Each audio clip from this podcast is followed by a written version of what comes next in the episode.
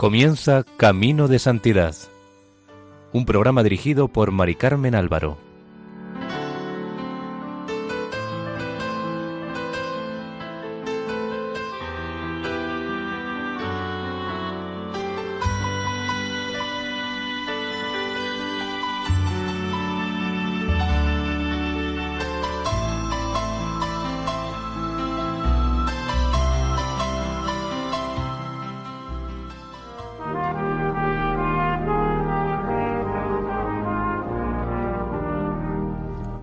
Bienvenidos al programa Camino de Santidad realizado por el equipo de Radio María en Castellón, Nuestra Señora del Lledó. Les ofreceremos la vida de San Vicente Ferrer con motivo del sexto centenario de su fallecimiento y celebración del Año Santo Vicentino en el Reino de Valencia. Les invitamos a escuchar el primer capítulo de la vida de San Vicente Ferrer. Nuestro santo nació en Valencia el 23 de enero del año 1350, de una familia de clase media. Su padre, Guillem Ferrer, era notario y estaba bien relacionado con las clases altas, lo que le permitió un bautizo con padrinos ilustres. Por línea paterna y materna procedía de tierras de Gerona y descendía de los hombres que llegaron desde Cataluña a Valencia para repoblarla y restaurarla en Cristo, a raíz de la conquista o reconquista de las tierras de Valencia por el rey don Jaime I. Su madre se llamaba Constanza Miquel. Cuando nació Vicente, Valencia terminaba de sufrir la peste negra con un promedio de trescientos muertos al día. Los padres de Vicente se tienen referencias que tuvieron tres hijos y tres hijas, aunque de estas últimas no se ha hablado prácticamente. El mayor, Pedro Ferrer, se casó. El mediano, Bonifacio Ferrer, también casó, pero al quedarse viudo, persuadido por su hermano, se hizo monje cartujo en el monasterio de Portaseli, cerca de Valencia, muriendo con fama de santidad.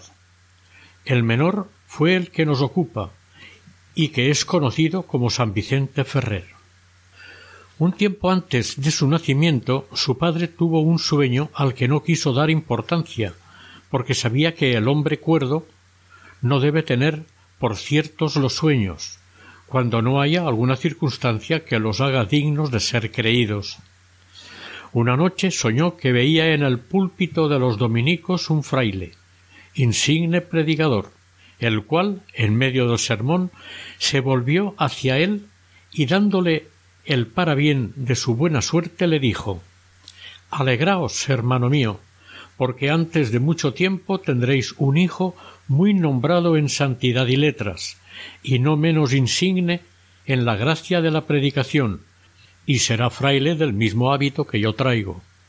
También soñó que, todo el auditorio daba infinitas gracias a Dios por el singular beneficio que al mundo hacía, proporcionándole tan excelente maestro. Entonces el padre, entre sueños, quiso también dar gracias y alabar a Dios, y dio grandes voces, ante las cuales acudió su mujer preguntándole qué soñaba, y aunque se lo contó, no hicieron mucho caso. Pero para que entendiesen que el sueño no había sido sólo un sueño más, el Señor les dio otras señales más palpables. Doña Constanza estaba encinta, aunque se encontraba muy ligera, pero decía que dentro de su vientre oía muchas veces ladridos de perro. Con tantas señales era fácil adivinar lo que sería la criatura, pero ella dudaba, porque también el demonio se transfigura en ángel de luz, por lo que quiso consultarle al obispo de Valencia, don Ramón del Gasto, catalán, que además era pariente suyo. El obispo le respondió que había de parir un hijo, que sería como un señalado mastín para guardar el ganado del pueblo cristiano, despertándolo con sus ladridos del sueño de los pecados y ahuyentando los lobos infernales. Cuando nació acudió mucha gente de la ciudad a ver al niño del que tantas cosas se habían dicho. La casa donde nació estaba y está situada en la calle del Mar, no muy lejos del convento de los dominicos.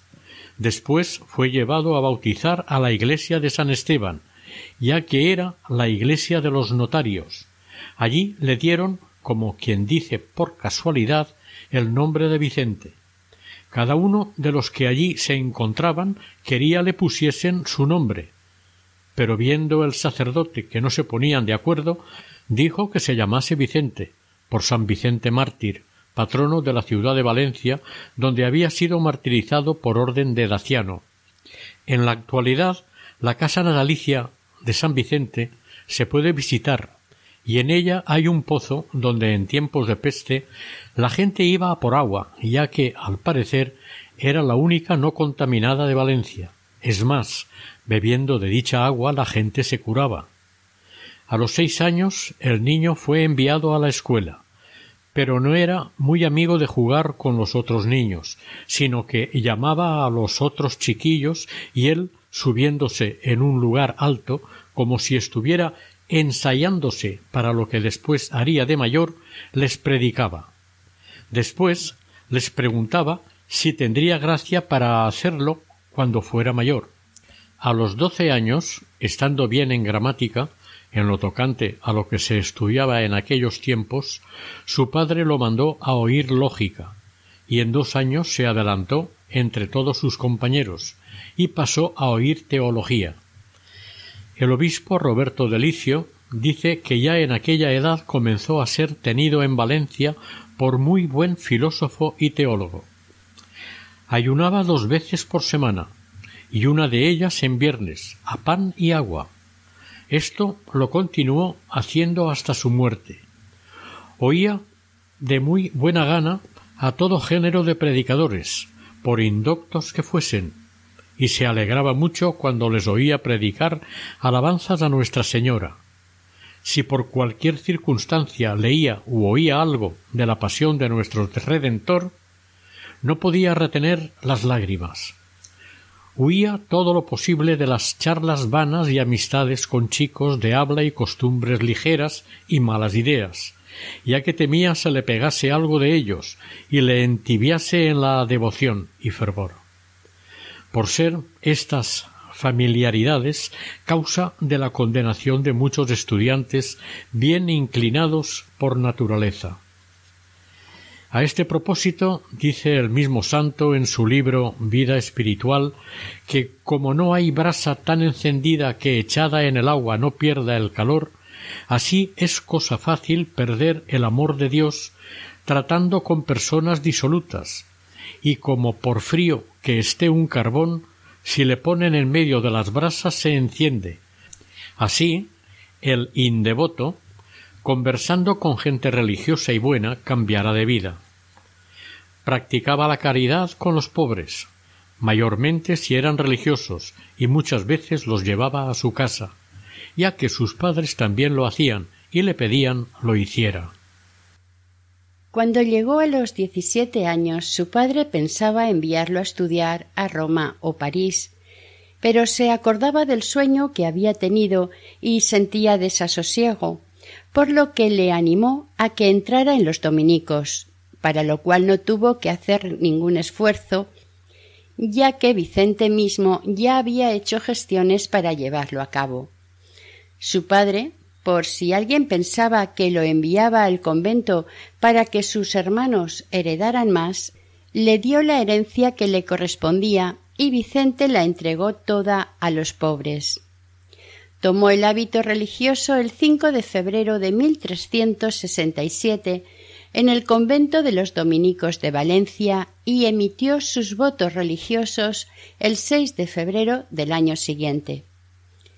Desde aquel momento sencillo y augusto, el santo quedó vinculado a la escuela monástica y apostólica de Santo Domingo. El convento de predicadores de Valencia que le acogió era un gran convento, en él se vivía la vida dominicana en toda su plenitud. Vicente dormía poco y comía menos, y todo lo podía hacer porque tenía a Dios de su parte. Lo más admirable en él era la humildad y llaneza que tenía con sus hermanos, los religiosos, y la reverencia que guardaba a los mayores, juntamente con el desprecio con que se trataba a sí mismo. Porque no sólo se tenía por indigno del hábito de Santo Domingo, sino que también en lo exterior huía de toda muestra de altivez y arrogancia. Siendo aún solo diácono, ya le hacían predicar con tan gran contento y devoción de las gentes que de diez leguas alrededor de Valencia le venían a oír. A los tres años de su entrada en el convento, los superiores le enviaron al convento de Santa Catalina Mártir de Barcelona para que estudiara teología y leyese filosofía. En ese tiempo hubo una hambruna en Barcelona y la gente estaba muy triste y afligida, no sólo por lo que estaba sucediendo, sino porque no tenía esperanza de que aquello se solucionara. Un domingo, predicando el santo y teniendo por auditorio a unas veinte mil personas, dijo con gran confianza Alegraos, hermanos, que antes de la noche llegarán a la playa dos naves cargadas de trigo, con las cuales vuestra necesidad se remediará. Estas palabras a la gente les parecieron una temeridad, ya que los mercaderes no tenían ninguna noticia de que fuera a llegar ningún cargamento, y además el mar estaba muy alborotado desde hacía unos días. Lo que más le quitaba el crédito era que hasta entonces no había hecho ninguna profecía. Sin embargo, le tenían por muy buen predicador.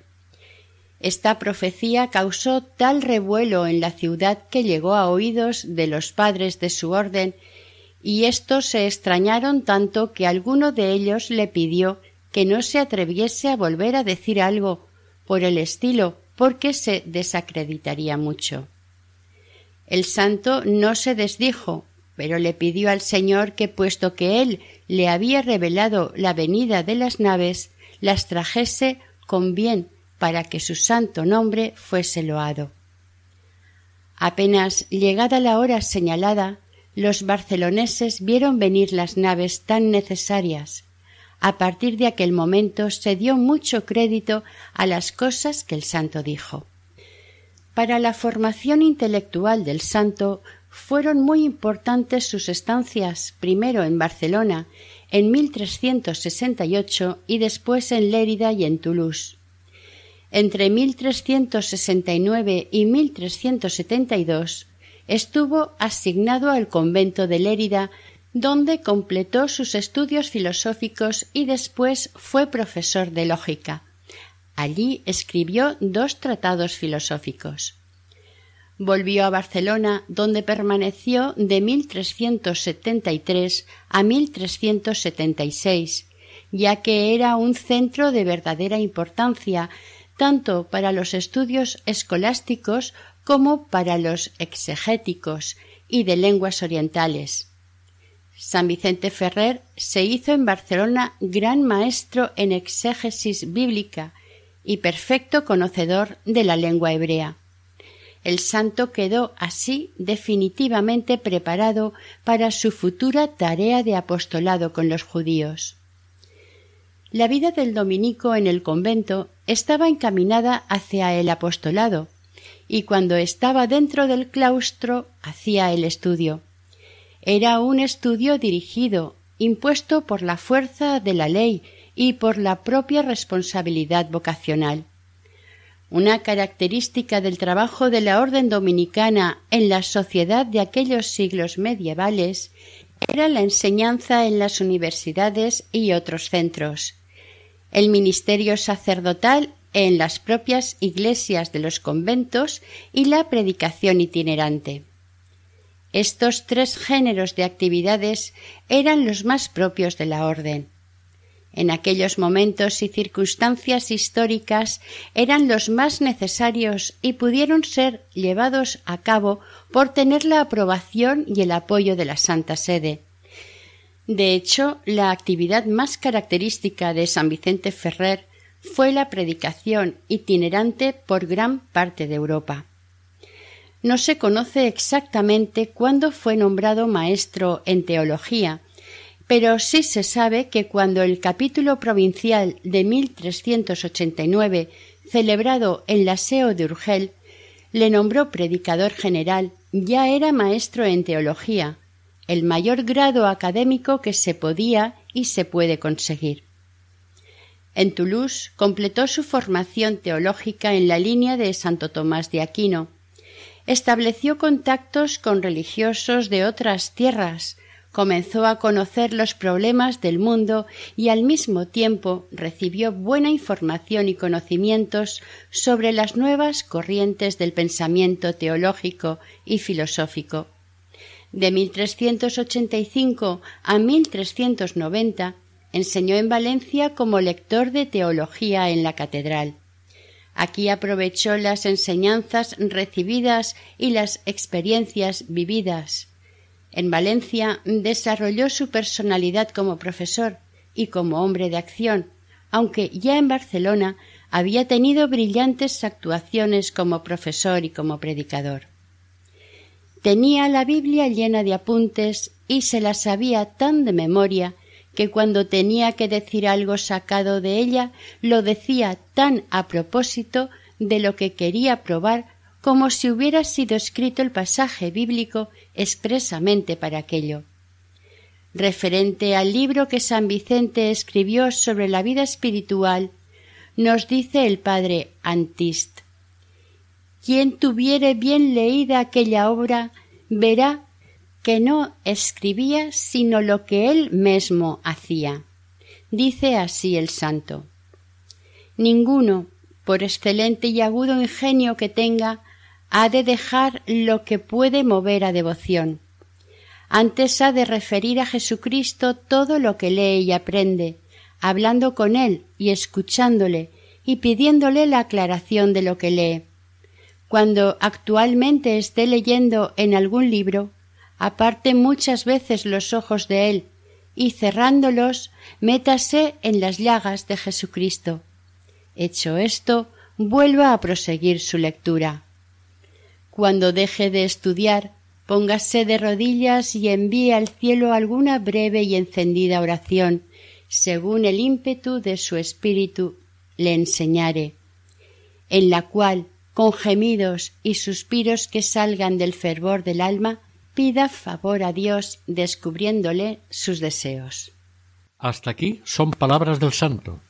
Guardaba él tan al pie de la letra estas reglas que al parecer le preguntó un devoto suyo en qué libro hallaba cosas tan bonitas como las que decía en sus sermones, y el santo, señalando un crucifijo, le respondió Hermano, este es el mejor libro que tengo, y en él hallo lo más que predico.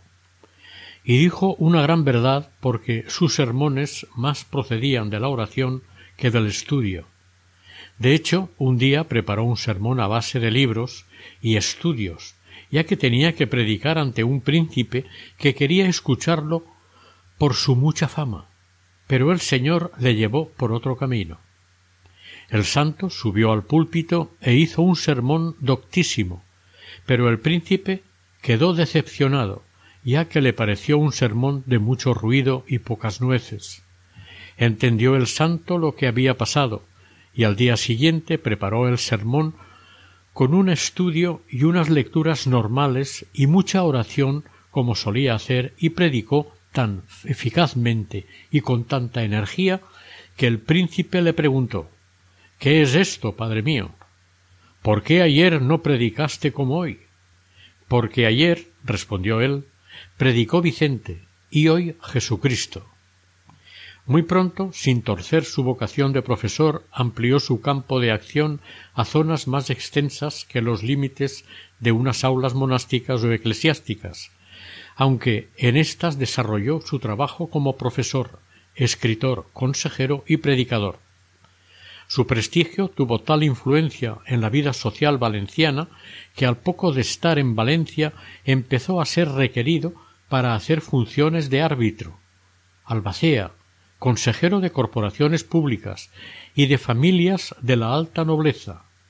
Fue prior del convento de predicadores de Valencia desde octubre de 1379 hasta marzo de 1380.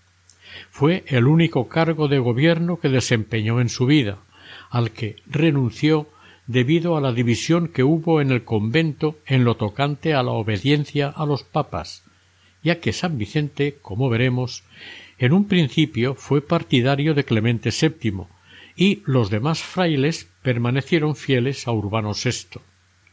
Pronto, con su quehacer diario y trato con la gente, fue adquiriendo experiencia de los hombres y se hizo maestro consumado en el difícil arte de comprender a los demás.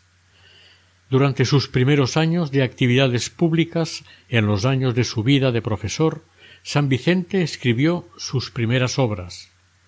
De esta primera época tenemos tres opúsculos de Suppositionibus Terminorum, de Unitate Universalis, de Moderno Ecclesiae Schismate. Son obras de profesor joven, de formación segura y de inteligencia penetrante. Tienen un valor real en la línea cultural de su época, además de un gran valor como documentos humanos. Ya entonces el santo, como profesor, vive los problemas del momento. Sus tratados científicos están orientados a la discusión y solución de los grandes problemas que se presentan en su tiempo. El terminismo de Occam y el cisma de Occidente. En plena madurez combatirá otra corriente peligrosa, el iluminismo místico. Pronto empezó a crecer su influencia social fuera de las fronteras de Valencia, como consecuencia de una serie de circunstancias que le vincularon a las cortes de Barcelona y Aviñón. Una de estas circunstancias fueron los contactos personales con el cardenal Pedro de Luna y con don Juan duque de Gerona, primogénito del rey de Aragón Pedro IV. Estos contactos, que en un principio pudieron ser triviales, con el tiempo se hicieron sólidos y eficaces. A poco de su vuelta de Toulouse y su establecimiento en Valencia, San Vicente recibió la fuerte sacudida del cisma de Occidente. Él no podía permanecer indiferente ante tan gran desgracia para la Iglesia. A principios de noviembre de 1377 Convencido por Santa Catalina de Siena, el Papa Gregorio XI llegó a Roma con la intención de dar por terminado el exilio de los papas en Aviñón. Pero poco tiempo pudo permanecer en la ciudad eterna. El 27 de marzo de 1378, a los cuatro meses y unos días, moría con el consuelo del deber cumplido y con la pena de una iglesia llena de problemas. El 8 de abril del mismo año, los cardenales eligieron como papa al arzobispo de Bari. Todos los cardenales, entre ellos Pedro de Luna, le reconocieron como tal, tanto en público como en privado. Sin embargo, unos meses después, el 9 de agosto de 1378, un grupo de cardenales publicó un manifiesto declarando que la elección del arzobispo de Bari que había adoptado el nombre de Urbano VI había sido nula, por tanto declaraban vacante la sede apostólica. Al parecer había sido elegido por presión del pueblo y con la ausencia de un elector. El 20 de septiembre estos cardenales publicaron desde Fondi un nuevo manifiesto comunicando al pueblo cristiano la elección de Roberto de Ginebra, quien tomó el nombre de Clemente VII. Entre aquellos cardenales estaba Pedro de Luna. Desde aquel desgraciado momento la Iglesia quedó dividida durante treinta y nueve años. El problema del cisma de Occidente afectó tanto a la Iglesia como a la política europea.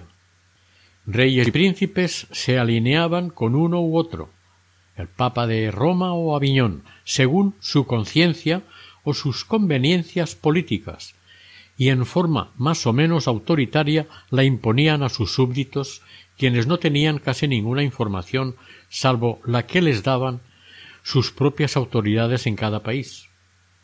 En estas circunstancias, hasta los hombres más apartados de la política, como San Vicente Ferrer, se veían influenciados. Elegido Clemente VII, muy pronto intentó conseguir la obediencia de los cuatro reinos de España, para lo cual el 18 de diciembre del mismo año 1378 nombró legado suyo en Aragón, Castilla, Navarra y Portugal con plenos poderes al cardenal Pedro de Luna. Nunca los legados pontificios habían tenido tan amplios poderes como los que reunió el cardenal de Luna. La misión del legado era dificilísima, tenía que superar enormes dificultades y doblegar voluntades de príncipes y reyes. San Vicente, por su amistad con Pedro de Luna, a quien conocía, por haber sido canónigo de la Catedral de Valencia, se dejó influir en un principio y optó por el Papa Clemente VII.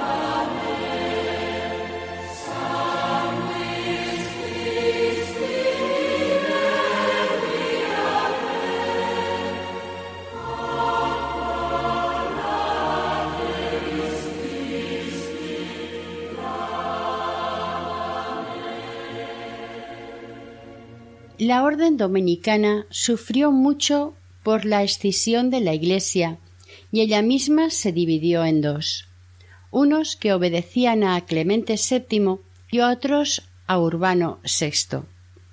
El convento de Valencia, según parece, permaneció fiel a Urbano VI, a pesar de la posición adoptada por San Vicente Ferrer. Existe la hipótesis de que Pedro de Luna llamó a San Vicente a Barcelona y por las explicaciones que le dio le convenció para que se decidiera por Clemente VII. Pero no hay que olvidar que Fray Nicolás Eimeric, capellán del fallecido Gregorio XI, acompañó a este papa de Aviñón a Roma y estaba allí en los días que tuvo la elección de este papa. Las circunstancias que rodearon la elección le impresionaron tanto que llegó al convencimiento de que la elección de Urbano VI era nula, por lo que aun arriesgando su reputación, su prestigio y hasta su vida, redactó un tratado sobre la nulidad de esta elección. Una vez elegido Clemente VII, Fray Nicolás Eimeric se erigió en gran defensor del nuevo Papa y seguramente influyó eficazmente en el desarrollo de las convicciones de San Vicente en el lioso problema del cisma. En las actuaciones en torno a este problema, el santo aparece como un hombre de personalidad robusta, de convicciones personalísimas, de una devoción total a la Iglesia y de una fidelidad absoluta al pontífice. San Vicente apoyó una posición valiente, siguiendo una línea teológica canónica segura que pudo mantener en el transcurso de toda su vida. Pero sin duda le faltaron algunos cimientos seguros. no pudo conseguir una información objetiva de los sucesos de la elección, incurrió en un error material. Por ello, sin aceptar sus razones a favor de Clemente VII, hay que admirar en el santo su firmeza, la pureza de sus intenciones, la fortaleza de su defensa y el gran ejemplo de su integridad. Está fuera de toda duda que el pueblo cristiano anhelaba la unidad de la Iglesia, materialmente rota. No parece difícil probar que fueron muchos los que entonces trabajaron honradamente para lograr la deseada unidad, pero esta tarea tuvo muchos y grandes obstáculos que superar, como la disparidad de criterios, la falta de flexibilidad de muchos, las miras personales de otros y el peso de los intereses políticos. Se cree que San Vicente acompañó al legado Pedro de Luna en alguno de sus viajes, y no como diplomático, sino como teólogo, como canonista y como predicador. El 16 de septiembre de 1394 falleció Clemente VII y el 28 del mismo mes el cardenal Pedro de Luna era elegido como sucesor. Al parecer Pedro de Luna se resistió a aceptar la tiara, pero acabó aceptándola y tomó el nombre de Benedicto XIII renovó el juramento de la cédula del cónclave con el compromiso de trabajar por el restablecimiento de la unidad de la Iglesia hasta con la renuncia del papado si era necesario para el bien supremo de la unidad. El 11 de octubre fue consagrado papa. Pocos meses después, en mayo de 1395, moría trágicamente don Juan I, rey de Aragón, con lo que San Vicente Ferrer quedaba libre, por el momento, de sus tareas en la corte de Barcelona. Benedicto XIII lo llamó a Aviñón y le nombró su confesor y teólogo. El santo se trasladó allí en 1395. Estando ya en Aviñón, la vida de San Vicente queda partida en dos por la visión que tuvo, según nos cuentan todos sus biógrafos. En 1398 el santo abandonó el palacio papal para fijar su residencia en el convento que tenían los dominicos allí, en un momento muy difícil para Benedicto XIII. Aviñón estaba sitiado y Benedicto XIII decidió resistir con las armas en contra de la opinión de San Vicente Ferrer, quien, refugiado en el convento, sufrió una grave enfermedad que le tuvo al borde de la muerte. El día 3 de octubre tuvo una visión. Vio a nuestro Señor Jesucristo con Santo Domingo de Guzmán y San Francisco de Asís y recibió el encargo de evangelizar el mundo. Aquel día se levantó completamente sano. La verdad de la visión y de la curación prodigiosa no ofrecen ningún género de dudas desde el punto de vista histórico ya que los efectos fueron tales que San Vicente cambió totalmente el rumbo de su vida dentro de la más absoluta fidelidad a su vocación de dominico. La impresión que causó ese sueño o llamamiento divino en San Vicente debió de ser tan fuerte como la que debió de tener Benedicto XIII al enterarse de la firme decisión del santo de no fallar en el cumplimiento de su vocación apostólica y dejar de apoyarle. Pensando Benedicto XIII que no se iría si le nombraba cardenal, le ofreció este título, lo cual el santo rechazó, así como había rechazado por tres veces la proposición de ser obispo de Lérida o de Valencia. El 22 de noviembre de 1399 abandonó la corte de Benedicto XIII y se presentó ante el mundo como legado a Latere Christi, enviado por Cristo. El santo dejó sus cargos en la corte de Aviñón y se fue con una profunda tristeza por la situación de la Iglesia dividida por el cisma. A pesar de su prestigio moral, ante el Papa Luna no había conseguido que éste cambiara de opinión y practicara una política más flexible. Al abandonar la corte papal de Aviñón, el santo no era ya el joven teólogo que unos veinte años antes escribió el tratado sobre el cisma. Era el hombre experimentado que conocía de cerca a los principales actores de aquel triste drama. Probablemente ya en aquellos años se había dado cuenta de que el origen del cisma y el de la legitimidad de Benedicto XIII no eran tan claros como antes creía. Vicente nunca quiso revelar el secreto de su cambio personal ante el cisma, la clave de su evolución que generó su distanciamiento de Benedicto XIII. Su gesto fue reconocido por muchos. Supo cumplir heroicamente con su deber de conciencia y su serenidad y actitud tranquilizaron a gran parte se dedicó a ser apóstol y nada más.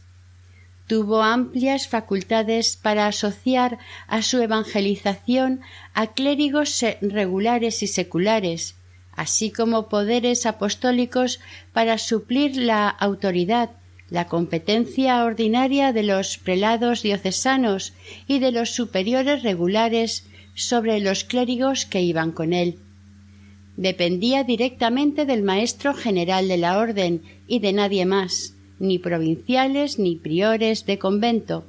Sin embargo, siempre le vemos en contacto íntimo con su orden, se aloja en conventos dominicos, lleva como socios preferentemente a religiosos de su orden, influye eficazmente en todo aquello que pueda ser útil para vitalizar su familia religiosa.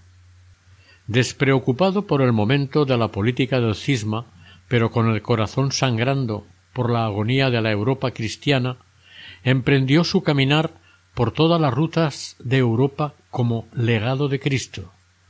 Durante seis años predicó en Francia, donde llegó hasta Lille, estuvo en el norte de Italia y en Suiza. Provisto de amplias facultades apostólicas, recorrió desde finales de 1399 los caminos de Europa para predicar en toda su integridad el misterio cristiano. San Vicente fue un apóstol, un misionero en el verdadero sentido de la palabra, un anunciador del querigma, un transmisor de la palabra de Dios, comunicada a los hombres por Jesucristo, Mesías y Salvador. Predicase donde predicase acudían multitud de personas a escuchar su mensaje, dispuestas a comenzar una vida nueva. Se dirigió tanto a clérigos como a seglares, ricos y pobres, casados y religiosos, también no pocas veces a los judíos, así como a los moros. Pero no debemos olvidar que estos pueblos eran minorías étnicas y religiosas en la Europa de entonces. Sobre su modo de predicar escribía el rector de la Universidad de París, Nicolás de Clemange, desde la ciudad de Génova en 1405. Nadie mejor que él sabe la Biblia de memoria, ni la entiende mejor ni la cita más a propósito.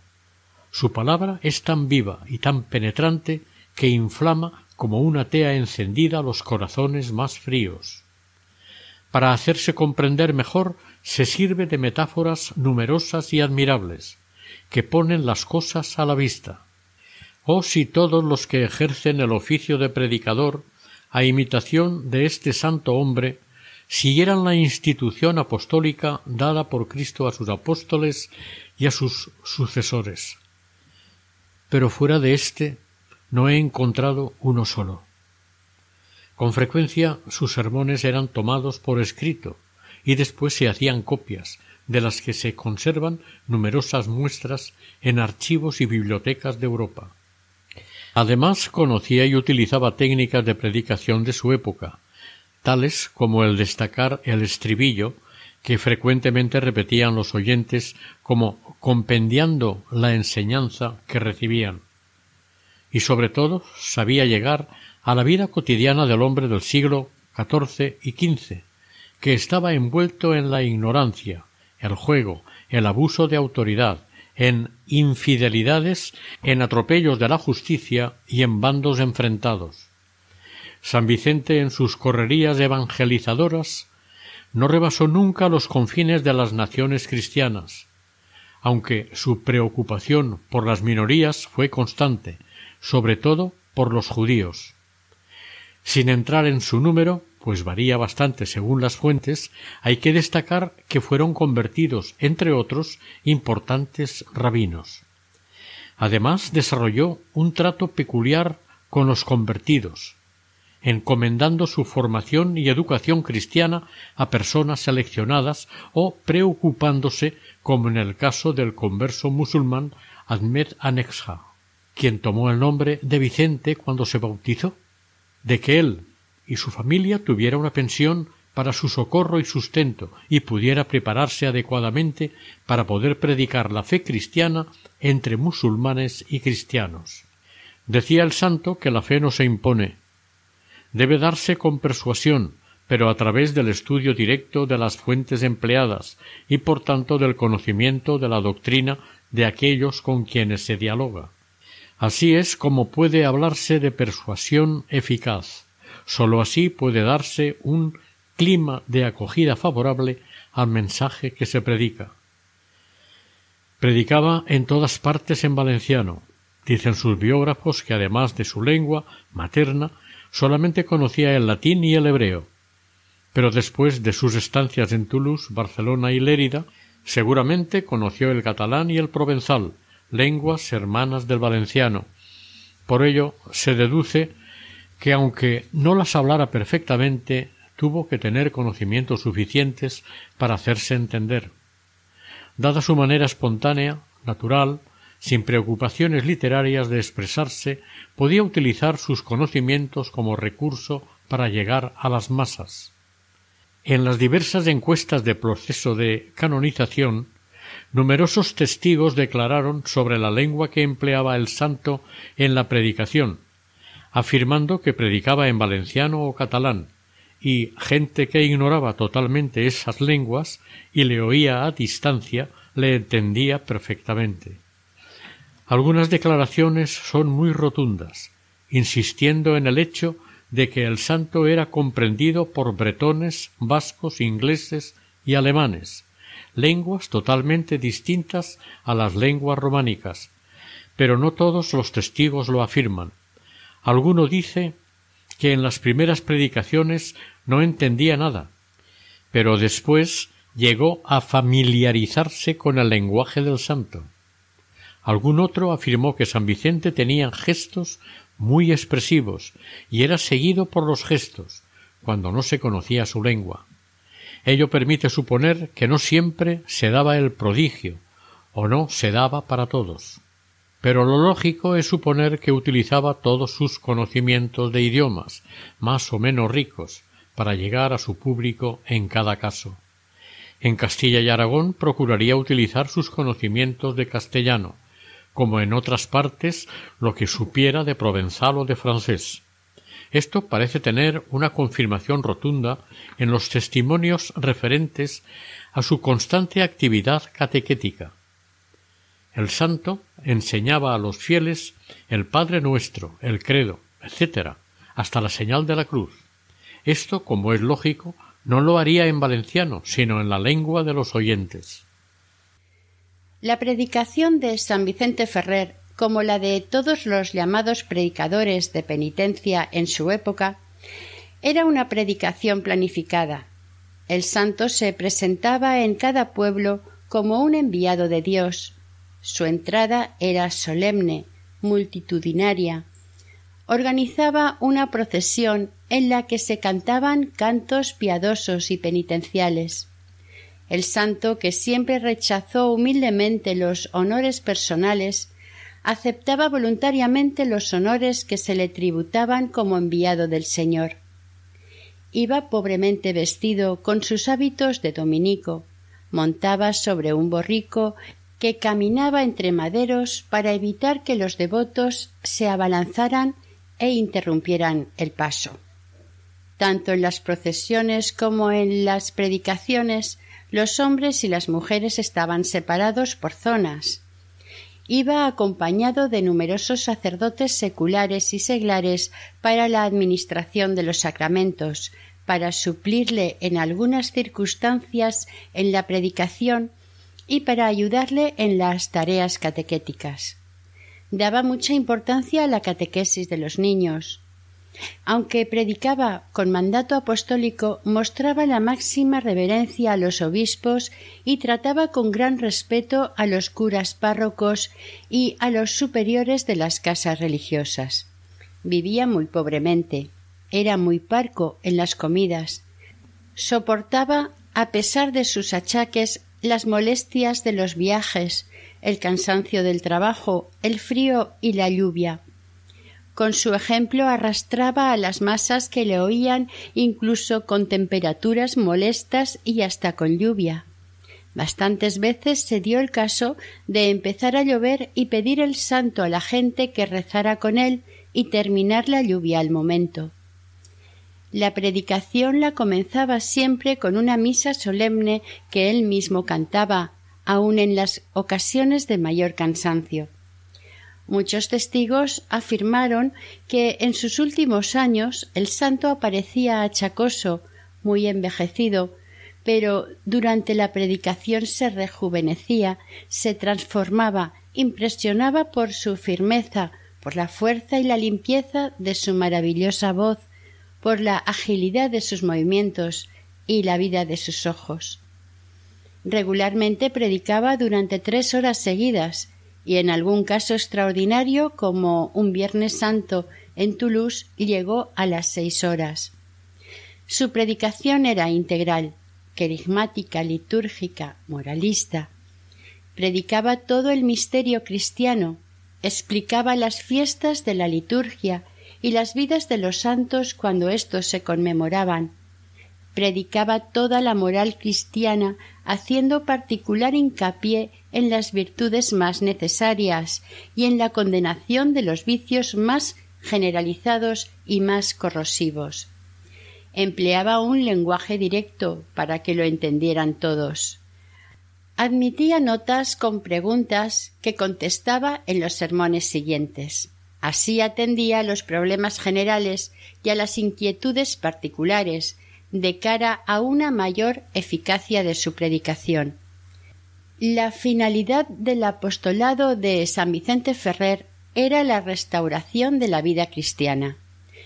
Procurar que los hombres se volvieran hacia Dios y hacia su Iglesia, procurar que las almas estuvieran en gracia, que participaran en los sacramentos, de la vida de oración, entre otras. Renovó las costumbres públicas, desterró las blasfemias, el juego, las discordias familiares, procurando la santificación de la familia cristiana, restauró el espíritu de penitencia. Uno de los frutos más palpables, impresionantes y discutidos de su apostolado fue la compañía de disciplinantes que le acompañaban en sus predicaciones. El hecho de que Jesús hubiera sufrido el tormento de los azotes influyó decisivamente en la introducción de esta práctica penitencial en la vida cristiana. En la regla de San Benito se menciona a veces la flagelación como forma de castigo, al igual que en otras reglas monásticas, también como práctica voluntaria.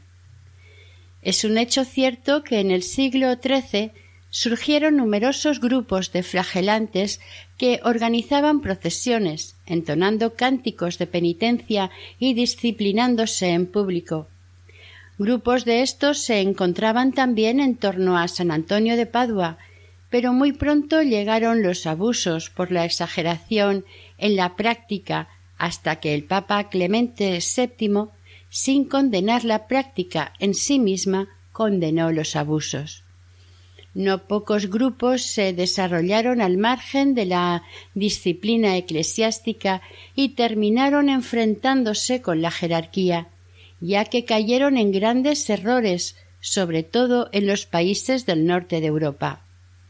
Otros grupos aceptaron la dirección de las órdenes mendicantes y así surgieron numerosas cofradías de disciplinantes con domicilio en una iglesia de religiosos mendicantes o bajo la dirección de religiosos franciscanos, agustinos o dominicos. San Vicente Ferrer escribió una regla para sus disciplinantes y estimuló a la práctica de la flagelación a imitación de Santo Domingo de Guzmán, San Francisco de Asís y San Bernardo. Defendió a sus penitentes que guardaban la regla, se cubrían el rostro y aprovechaban la oscuridad de la noche para hacer las procesiones penitenciales y no ser conocidos. Los miembros de su compañía oían con fervor la Santa Misa, confesaban y comulgaban los domingos, ayunaban en los días señalados y se contentaban con lo que les suministraba la compañía, y con su ejemplo explicaban la conveniencia de la flagelación en público. San Vicente condenaba a los que exigían favores particulares en comida, ropas o dinero. Declaró públicamente que eran falsos disciplinantes quienes habían cometido determinados abusos.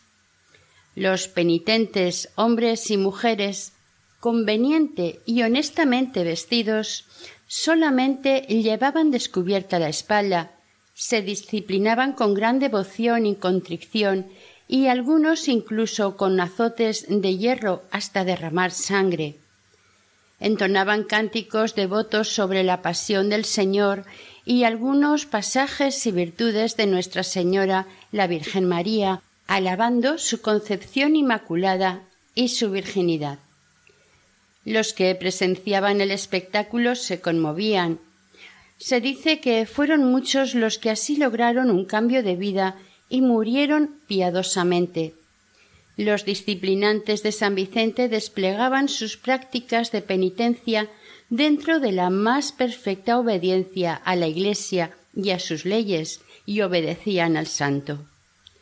Cuando llegaban a algún sitio, el santo pedía a los lugareños que acogieran en sus casas a la gente forastera que venía en su compañía, para que Dios los acogiera a ellos más tarde en el cielo. Este tipo de penitencia ya se practicaba antes de que lo hiciera San Vicente y se siguió haciendo bastante tiempo después de que él falleciera.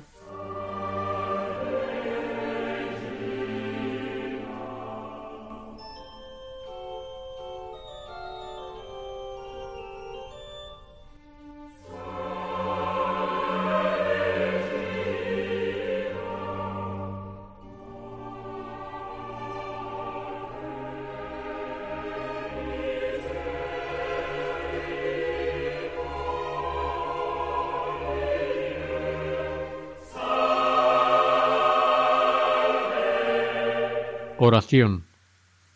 San Vicente Ferrer, protector nuestro, alcánzanos una fe viva y sincera para valorar debidamente las cosas divinas, rectitud y pureza de costumbres como tú las predicabas, y caridad ardiente para amar a Dios y al prójimo. Tú que nunca dejas sin consuelo a los que confían en ti, no nos olvides en nuestras tribulaciones.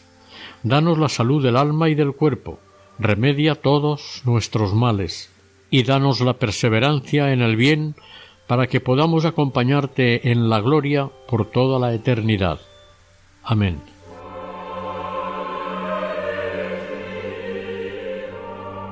Hasta aquí el primer capítulo dedicado a la vida de San Vicente Ferrer, realizado por el equipo de Radio María en Castellón, Nuestra Señora del Lledó. Deseamos que el Señor y la Virgen nos bendigan.